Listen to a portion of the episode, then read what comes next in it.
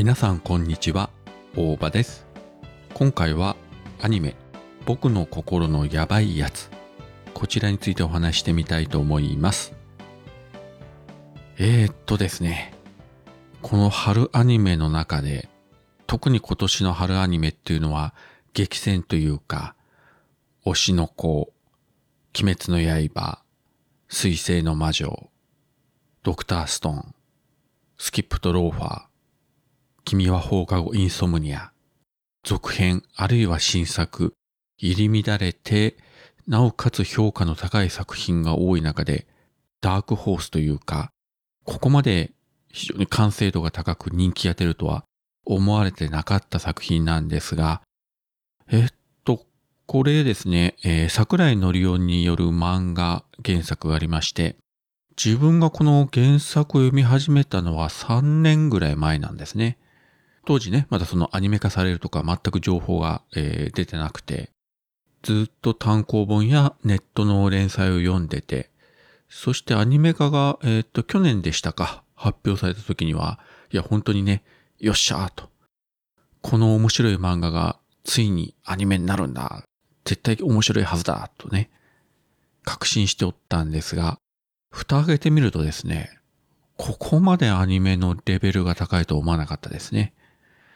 で、この作品ですね、えー、まあ、東京都の中学校を舞台にした、えー、主人公市川京太郎。非常に陰キャで中二病で妄想癖が多くて、友達少なくてみたいな、本当にね、漫画オタク、アニメオタク、ゲームオタクで、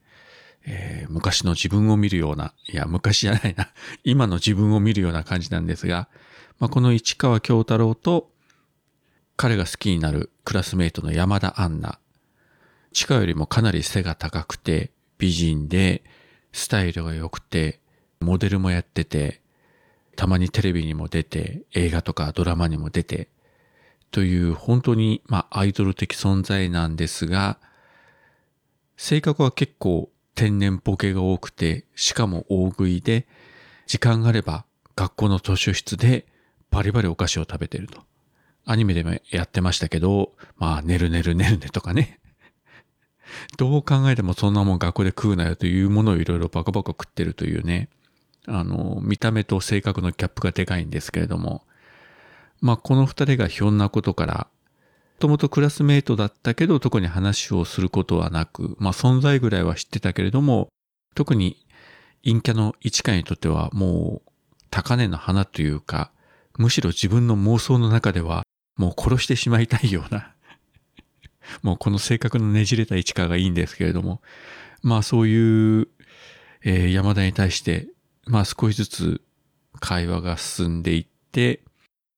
アニメで言うと、第3話のラストで、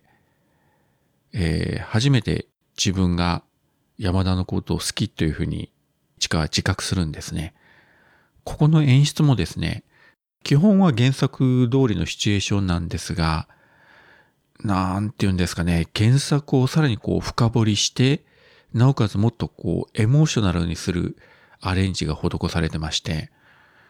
放送されたアニメ版見たときに、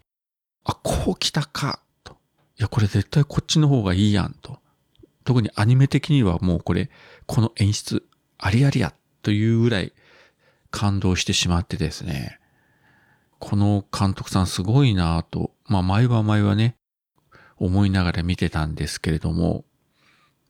まあこの全12話の中で少しずつ二人がこう近寄ってくる。まあ言うてもでも中学生ですからね。まあそんなに激しい恋愛でもないし、なかなか好きと言っても正面切って告白することもできず、あの作品の作りとしてこれ原作もそうなんですが、市川の主観、市川の心の声、まあ、ナレーションでずっと進行していくんですね。ただ、山田の方について言えば、心理描写、心の声というのは一切出てこないんですね。まあ、行動を見てればもちろん考えてることはわかるんですが、このシーンで本当にどう思ってるのか、もっと言えば、いつの時点から市川を恋愛対象としてこう意識するようになったかというところは推測するしかない。だからそれは、えー、読者や視聴者側の視点と市川の視点が一致していると。でも気がつくと少しずつ近づいていくという感じで、このあたりの関係性と、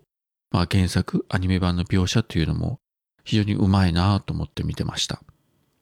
自分的にはですね、もう一人推しのキャラがいてですね、まあクラスメイトで、まあもともと山田アンナの友達であった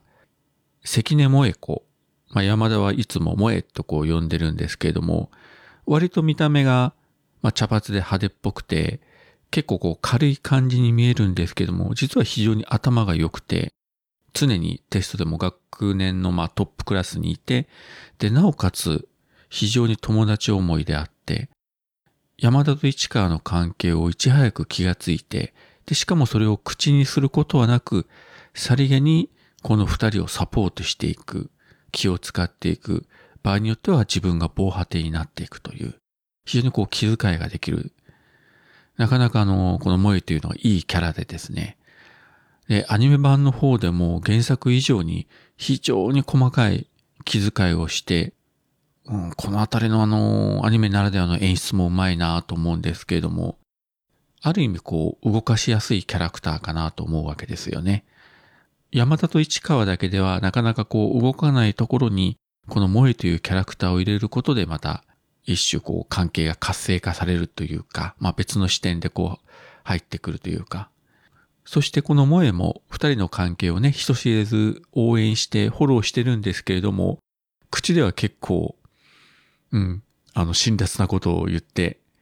二人がちょっとこう近づいているところを見て、やっちゃったのとかね。やっちゃったんだとかね。いつもそういうことを言う だからあの、市川の方からいつもね、ピッチ扱いされてるんですけども、ただ次第に市川も、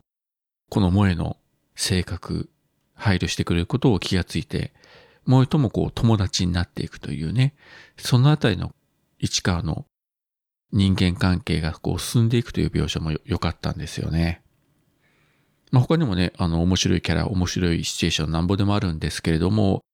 原作が今8巻まで出て、まだあの連載中でもあるんですが、今回アニメ化された第12話までがちょうど第4巻のラストまでなんですね。で、早くも来年1月からアニメ第2期放送開始ということが、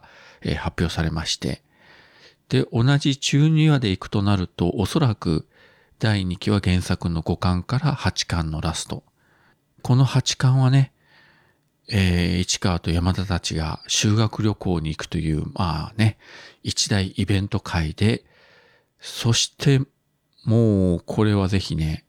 読んでいただきたい、見ていただきたい名シーンがあって、いや、これ、第2期のアニメのラスト近くで、このシーンアニメ化されたら、多分間違いなく自分泣いてしまうんじゃないかというぐらいいいシーンが8巻にはあるので、えー、第2期のアニメ化も非常に、えー、楽しみです。まあ何はともあれね、この僕の心のやばいやつ、現時点での見放題配信は Amazon プライムビデオだけかな。あと、えー、原作のコミックスが8巻まで、えー、出ておりますので、単行本はあの電子化もされてますので、コミックスでも、えー、電子版でも、え、どちらでもお読みいただきたいと思います。